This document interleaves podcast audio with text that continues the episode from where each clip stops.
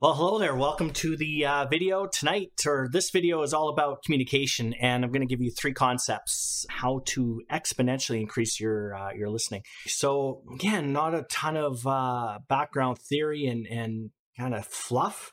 We're going to be getting right into it, and I'll be giving you three, like I said, very very specific, very simple things to do, but not easy, just like everything around leadership. Let's talk about listening and specifically three concepts to be a better communicator. And I'll give you a little pro tip. It's all about listening. Communication is all about listening. And that's where we actually really, really fail and, and fall down. So let's dive right into it. So here's the communications model, and uh, it's it's going to be a bit of a high level discussion, but what we're looking at here is breaking the communications model down a bit because then we can talk about the listening component of it and why it's so difficult, but why it's so important. So we have, you know, so let's say that this is the sender, let's just say. So she has something to say, and this is typically the receiver. Okay. Now, so the sender of the message, she will say something, right? Okay, perfect. So some sort of a message, it's maybe an order or something like that. And then oftentimes as leaders, this is where the communication stops, where I just tell a team member what to do or what's required or give them a task and then I leave.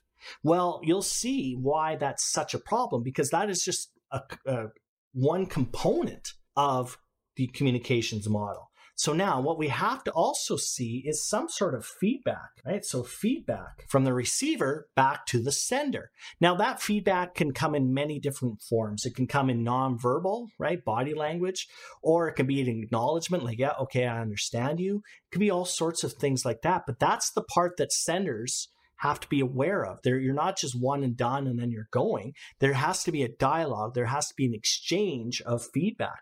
So that's what the communications model is really all about. And then what starts to happen if you're if you're truly communicating as uh, you know with with two people, you'll see this back and forth piece now. So the messages will be going back and forth, the feedback back and forth, and it becomes an interaction. That's what communication is all about. Communication is an interaction. So it's important to recognize that there's a lot to it. And so it's not just about me telling somebody what to do it's about this this interaction, this feedback, this messaging back and forth, and and so on. Really, really important. But the piece that we typically miss is this one right here. It's this feedback. So pay attention. Pay attention. And this is why email is is one of the worst ways, or text is even worse, uh, because there's no nuance to the communication like it is face to face. So that is the the communications model and why it's uh, so important to understand it at, at a bit more of a higher level. So one of the, the premises this is a picture from hurricane katrina. This is in mississippi. And um, first of all not only do i have some amazing sideburns there uh, and fantastic orange pants but just to set this up a little bit um, so this gal here we're doing checks and we were asked to check on her and she had a number of uh, kids in this small trailer and it was like smoking hot and so these kids are strewn throughout. There's probably four or five, not all of them hers. And she's, well, she's young. You look at that, she's 17, 18, something like that. So, one of the most important things that we can do as listeners or as communicators, whether it be in a medical situation like this or search and rescue or at the boardroom or personally, is to be present, right? Just plant yourself psychologically and sometimes physically and be present. Be in the moment. Don't be distracted. So the example here is that there's a lot of other things going on right? A hurricane had just ripped through this entire area. There's kids all over the place. But for me to dedicate my time and effort effectively and to make this gal heard and and valued i had to plant down and focus. And again, there are all sorts of other distractions that, you know, there's sirens going on. I've got colleagues and coworkers and all that's, uh, you know, all over the place. But you got to sit down, and that's the first step. If you can't be present, then you can't communicate, period. And if you can't communicate, you can't lead. Yeah, it's that simple. Be present, communicate, lead. That's it. So focus on that. Put your phone away. Don't just put it on, you know, the table in front of you. Here's another pro tip for you folks. In a corporate environment, people come into your office turn your monitor off if you're having a one-on-one. I'll, I promise you that your team member or the person that's coming in to talk to you, when they see you turn your monitor off, that means something. That means something. You talk about respect. That means, hey, you know what? I'm going to be present.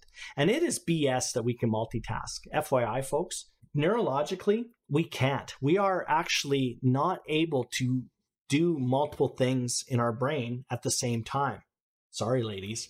But what we can do is we can switch attention really, really quickly, right? So kids, for instance, they don't multitask, even though they say they do. They just have the ability, like on an absolute, you know, in a millisecond to switch attention. That's what it is. So even by the act of having, you know, sitting there in your, de- your desk and having your monitor over here, that is going to distract you. It really, really will. Your subconscious is paying attention to that. So turn your monitor off and be present. Put your phone away. Don't be looking at your watch. Really, really important and simple to do. There's no excuse not to be able to just sit and be present with your fellow human being or it's a team member. Your job as a leader is to care and to listen to them. It's not that hard. Well, maybe it is hard, but just focus on that. First and foremost, be present. Now I'm going to give you a couple of techniques. The first one is what we call, well, it's around active listening. And active listening is just that. It's it's actively listening. It's not being passive. It's it's actually paying attention. It's being present. And so one of the techniques is this one restatement and as facilitators i know i facilitate a ton and um, lead a lot as well and restatement is it is simple all i'm doing is is paraphrasing so all I'm doing is, oh, okay, what I'm hearing you say is this. That's it. That's what it is. And so when I say that, if we were to go back to this model here, okay, so let's say that, um, so we've got the message here, the feedback, right? So there's the answer. So we have a question, we have an answer back, and then this person can restate. Okay, so I asked you something, you had answered. So what I'm hearing you say is this. This person now has the opportunity to say, yeah, that's right, or correct it. See how the, the model comes into play here with restatement and why communication is so important, but it's also very, very difficult because I ask you something, you answer, I can just restate it to make sure I understand it. What it also does actually is is by you hearing it and then having to restate it throws it into a different part in your brain. It goes from the auditory part into the verbal part. So there has to be a processing you're actually it's a bit of a it's a bit of a hack for your brain. So your brain has to process to translate it from what it heard to what you're saying. So it actually works really really well neurologically. So hey what i'm hearing you say is this. Is that right? And then the person can say yeah that's right or correct it and you would be amazed at how effective that simple technique of active listening is, just restatement. And it also tells the person that you're listening. Right? If I'm the leader and they, they they answer, I ask a question, they answer, or it doesn't even have to be a question. They come up to me and they come up with a concern. I restate it, then it means I'm listening. So you be present, you restate. Really, really important and so simple. There's no excuse not to do this. Okay, oh, you know, geez. What I'm hearing say is that. Is that right? Yep, yep, it is. Perfect. Good. So that's the first active listening technique restatement or paraphrasing. The second one is inquiring. First one is restatement. The second one is inquiry. So this one is if you want to have a much more rich conversation, you would do what we call the inquiry. One of the key tenets of inquiry is that it is an open ended question. Okay, it's an open ended question. So, what do I mean by that? Well, I'll tell you what the opposite of it is. The opposite of an open ended question is a closed mind, uh, ended question, closed minded. Well, partially. So, what inquiry is using an open ended question is hey, what are your thoughts on the pandemic? Hey, what, uh, what are your feelings around blah, blah, blah? Hey, can you tell me what you meant by no, no, no, whatever it is? So that's an open-ended question. So they they have to expand upon it. Versus a close-ended is is essentially where they need where they can give you a yes or no answer. So an example would be, hey, uh, do you like the pandemic? No. Okay. All right. Thanks for that. Versus, hey, what what are your what are your feelings around the pandemic? Oh man, it, it sucks. I got to do this, this, and this. So the inquiry really opens up the dialogue, and it's well, if anyone anyone have kids, probably a lot of us. Kids, uh, if you give uh, any opportunity for them to say a simple yes or no, they'll take that all day long. They will take that all day long. How was school? Good. Okay, good talk. Good talk. But maybe a question could be, hey, uh, what was your favorite thing from uh, school today? Or what, what happened at school today? Versus just a simple yes or no answer, you're going to get at least a better answer.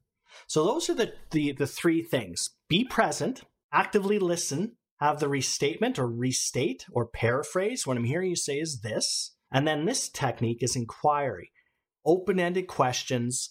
And that leaves it wide open for that, for the person responding to go wherever they actually want. Super, super powerful. So hopefully this helped, but essentially just remember that being present, it, it's not that hard, folks. It's not rocket science. And, and we're just terrible at it, frankly. And we're not really good listeners.